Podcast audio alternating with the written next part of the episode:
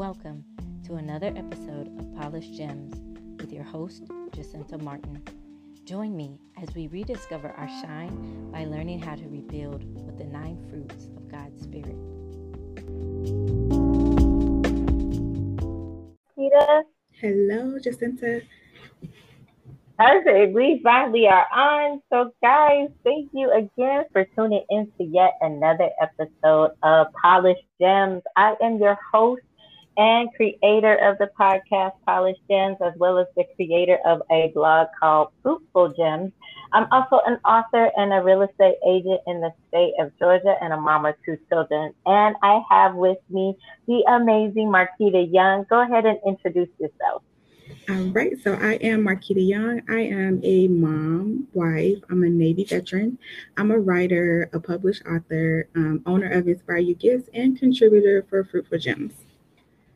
Perfect. Thank you, Marquita, again for joining me tonight. Let's jump into our topic of focus and our blog of focus, which was about kindness, guys. And the blog that Marquita wrote how to demonstrate kindness in adversity by sharing your laugh. So let's, uh, Marquita, please tell us a brief description of what that blog was about. All right, so I wrote this blog um, so that we could examine how kindness benefits us as well as others, right? Many times God will ask us to show compassion, and often it's during the difficult times in our lives. So, in this blog, I provided evidence that our blessing is within the instruction God gives during that time. And I also provided a prayer that can help encourage us to follow Him even when we don't fully understand. Awesome. I, I love that you said when we don't fully understand, because a lot of times we want to understand everything. So, also, you share in this statement in your blog that I wanted to ask you about. It says this A man who is kind benefits himself, but a cruel man hurts himself. Can you please let us know what that statement means to you and even provide an example so we can better understand its meaning as well? So, this statement to me means that when you show kindness to others, you reap the benefit of a soft heart, right? You reap the benefit of getting that kindness in return. Um, now, there are so many stories in the Bible about kindness, right? So we know the story of Boaz showing kindness to Ruth. Um, if you know the story of the Good Samaritan who stopped to help the man who had been beaten and robbed after others passed him by, like that's just a few of the stories, but there's so many, right? So the story that I focused on in this blog was about the prophet Elijah and a kind woman that helped him in the famine. So um, if you want to read it for yourself, it's in First Kings 18. Now, the prophet Elijah talked about how the Lord sent birds to feed him next to the water until there was no more food to bring him, right? That in itself to me is just so amazing that God had birds feeding him, right? So after that time, he told him to go into a town and there would be a woman there waiting for him and um, that he put in place that would um, feed Elijah right? So now I'm paraphrasing, but if you get an opportunity, take the time to read it for yourself, right? Okay, so he went as he was instructed and he saw a woman getting water at the well. He asked for bread and she said that she only had a little bit of flour and oil left and she was getting ready to make the last of it so that her and her son can eat one last time before they died of starvation, right? So he told her that if she fed him, the Lord would ensure that she and her son had nourishment for the rest of the famine. So let's take a moment and pause here because, yes, you said a lot, and I love your response also um, regarding what that statement meant to you. Heart. But let's take a pause here and just think about this scenario uh, that Elijah went through, right, with the woman and the bread. If you were in that same situation, please let us know what you would have done. I know for me personally, I would have been like, wait a minute, this is my last little bit of food. Who are you? Where are you coming from? So, what you would have done. Honestly, I, I'm really not sure. Like, I feel like, you know, I'm a giving person. I'm willing to share. But I think in the back of my mind, I'm always thinking like survival for me, survival for my family, right? So, you know, even now, um, I, I consider like how my giving will affect us in the long run, right? So, Um, what I try to do more now is just, you know, seek God in the moments and then kind of just trust if He laid it on my heart to give, then that's what I'm supposed to do, type of thing. Um, but it doesn't stop me from shaking the thought of if I give you a dollar today, I might need that dollar tomorrow, type of thing, you know. So that's something that I realized that I definitely need to work on. Um, but I also realized too that when I don't give, um, when he lays it on my heart to give, I cancel out the kindness, right? I cancel out the blessing that's in the giving um, by replacing it with the worry and fear and the regret, right? So um, that's definitely an area where I know my faith needs to increase. And honestly, um, just in the last few months, like I've done better about it. But like I said, I still have that little thought in the back of my my mind, that hesitation that's like, okay, if I give this today, will I need it tomorrow? Um, and honestly, I think it comes from just being in a place of lack at some point in my life, right? And having to figure out how to get out of a situation without depending on people, right? Which in turn caused me to be the person who doesn't understand why people can't or won't use the same resources I did to help themselves, right? So I know that that's incorrect thinking, but that is the fleshly reality that and something that I'm working on improving, you know, realizing that when I give, it has to be without requirement or question, and it has to be from pure kindness and generosity, right? So, reality for most of us is we probably would have told him to kick rocks because um, like there's no way that I'm going to sacrifice my last for my family to feed you. Um, but that it's just it's incorrect thinking. It's not what God would want us to do, and we really have to tap into if He lays it on our heart to give, and He lays it on our heart to provide something for somebody that in return he will cover us in that right and he will return to us what we need when we need it we won't be lacking I'm glad that you said that because off air, guys, I'm just going to share with you. She and Marquita and I were talking about um, God math is not our math. So let me explain what that means. Um, if you look at when God, um, when Jesus blessed the fish and loaves of bread, they got multiplied, right? And it even put the disciples that were with him in awe of, wait a minute, how are we going to feed all these people that came to listen to God talk. There was over 3,000 people or 3,000 men, I believe the Bible, one of the versions of the Bible says. So that's not including the women and children that actually were there. So with that being said, God math is very different than our math. When it, what we see as black or what we think as black, because I know you guys heard my statement. It would have been hard for me at first. Like God would have had to been like, Jacinta, I'm just asking you to do this. I need you to do this.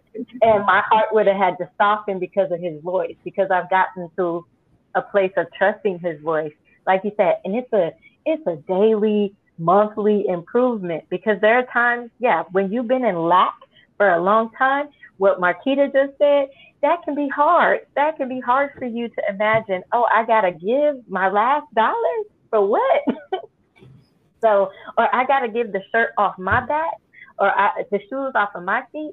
But let me tell you the goodness of God. God math will not have you lacking. It will not have you lacking. It will you it will come back to you sometimes in the most unexpected way as well. So let's get back into this story about Elijah and this woman that he encountered. Marquita, please share with us what she ended up doing after being asked to give and share the last of her food with this man she didn't even know. So she believed what Elijah said, and she invited him to the table to share their last with him. Um, and they didn't die. And God provided them with provision, just like the prophet Elijah told her that he would. Um, I think of how this could have gone so wrong, but it's like amazing that everything just kind of went right, right? She made the right decision. She believed what the prophet said, and that showed her faith for God's will to be done, whatever the outcome, right? So she didn't put her faith in him, she put her faith in God, and that if he said that God would provide, that he would, right? So I just love this story because it just shows how when you are kind to others and we give as the Lord commands us to give, that we will reap a harvest for what we have sown. Um, we must have faith of a mustard seed, just as the Lord commands us to have. Even when things look bad or it looks like demise is right around the corner, He can send someone to save the day. In this woman's case, it was a prophet. Now, imagine if she had been mean to him and not shared her last with him, she would have been disobeying God and revealing her heart. And the demise she expected to come for her and her son would have probably been right around the corner.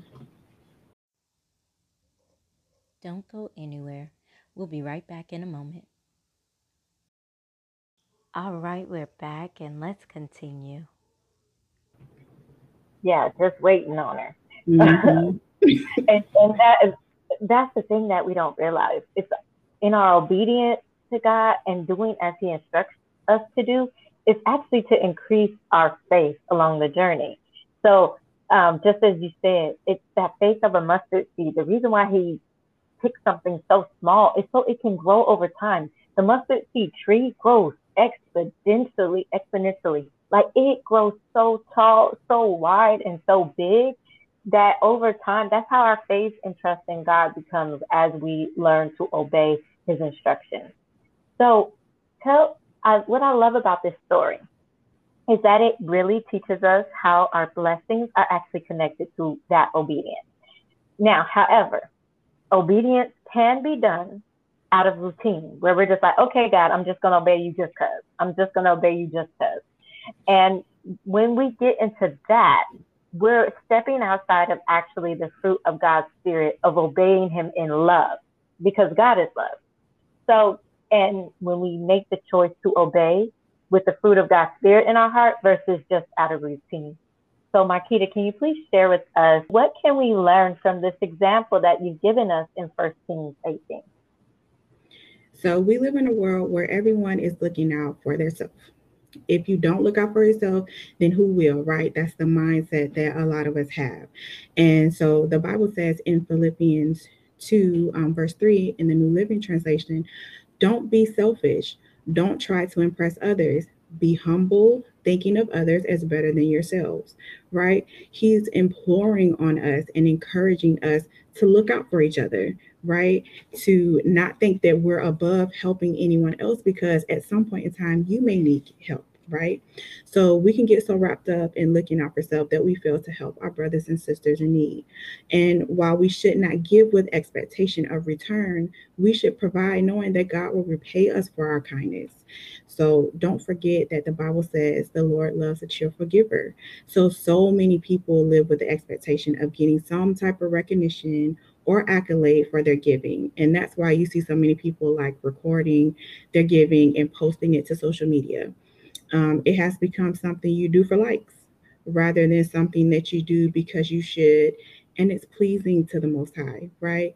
So in Matthew 6 1 through 4, it says, Watch out, don't do your good deeds publicly to be admired by others, for you will lose the reward from the Father in heaven when you give to someone in need, don't do it as the hypocrites do, blowing trumpets in the synagogues and streets to call attention to their acts of charity. I tell you the truth, they have received all the reward they will ever get. But when you give to someone in need, don't let your left hand know what your right hand is doing. Give your gifts in private, and the Father who sees everything will reward you, right? There will come a day when we all need help you will want those you seek help from to do it while also respecting your privacy enough to not blast your struggles to the world. In the past, if they did not look out for one another, especially during times of famine, they would die. It's impressive, right, when you read the Bible and see that people shared their last without hesitation, like truly, seriously, just trusting God, right? In this day and age, it's less likely and evidence of our selfishness that we don't trust God enough to know that He will send someone to give us more than what we had, that we constantly fail the test of giving and looking out for one another because of our selfishness, right? So, you know, take a moment to ask yourself when the day comes for you, will you pass, fail the test? Oh, that's a great question. Guys, take that into your time of talking to God regarding giving, uh, just as Marquita said, and understanding that, yes, um, giving is not doing it for like, because God can see the heart of a man and the heart of a woman and even the heart of a child. So he understands that if we're just giving for show, or if we're actually giving from a place that is super genuine, and like I said earlier, from the fruit of his spirit, he can tell when we're doing it out of that, and when we're even trusting him from that place. So, Marquita, let's leave the people with one final thought so we can wrap up this conversation, particularly on kindness. Go ahead. All right. So the reality is, if I was the woman in First King 18 and I had to give my last to a strange person, I don't know if I would have been willing to do that, right? My unwillingness, though, would have blocked my blessing. So if you're anything like me and you struggle with being a cheerful giver, we should be reminded that there are so many lessons of kindness and giving all over the Bible, right? And we should strive to be better in those areas and ask God to help you to improve in those areas where you struggle and allow Him to come in and point out where you can make those improvements ahead, right? We just really have to get in a place of trusting Him and depending on Him and knowing that He's not going to place the thought of giving on our heart to have us living in a place of lack thereafter, right? He's going to place the thought of giving on our heart, knowing that He's going to, that He's going to provide what we need, right? If we only just believe and have faith in the fact that He will do so. Um, and so, like I said, that's definitely an area that I'm still working on and I still need to improve on. And I know I'm not alone in this. I know that there's probably, you know, some of you out there who have that same struggle as well. But like I'm just going to keep seeking God for it and continue to um, let Him change my heart, right? And change my way of thinking about it. And then eventually it won't be an issue for me. And when the time really comes where this is a true testament, um, like this woman on life or death, I want to be in a place, you know, I pray that He has me in a place where um, I pass the test with flying colors. So, I love that. Um, look, me too. you still me with that too. So, guys, I say that this topic tonight on kindness and what it looks like, and even the examples that we provided, really help you to understand that it's about including God, because God knows what you have. He also knows um, what He can ask of you to even let go of as well. So, sitting close to Him will you'll cultivate that trust relationship, right? Where we've been burned by humans before, or where you felt like um, people just use you or abuse you. Yeah, God will. He's not trying to do that. He's not trying to um, uh, get you in a place where you're just angry and frustrated about that um, emotion. But he definitely wants you to understand that when he says give, there's typically a blessing attached to his giving. But he wants you to do it without wanting what's in his hand, but understanding what's in his heart. So, guys, I like I said, I pray that this conversation has blessed you. And until next time, we have we'll have another topic ready for you. Have a wonderful evening.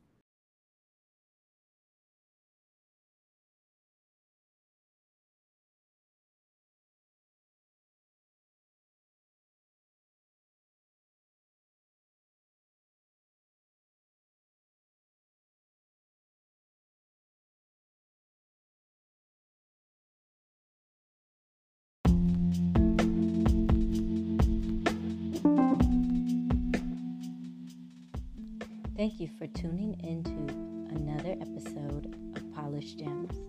Please make sure to subscribe to the podcast so you never miss an episode. Also, head over to fruitfulgems.com. That's F R U I T F U L J E M S.com and become a part of our family to receive your free guide, Discovering Your Worth through the Fruit of God's Spirit. Until next time.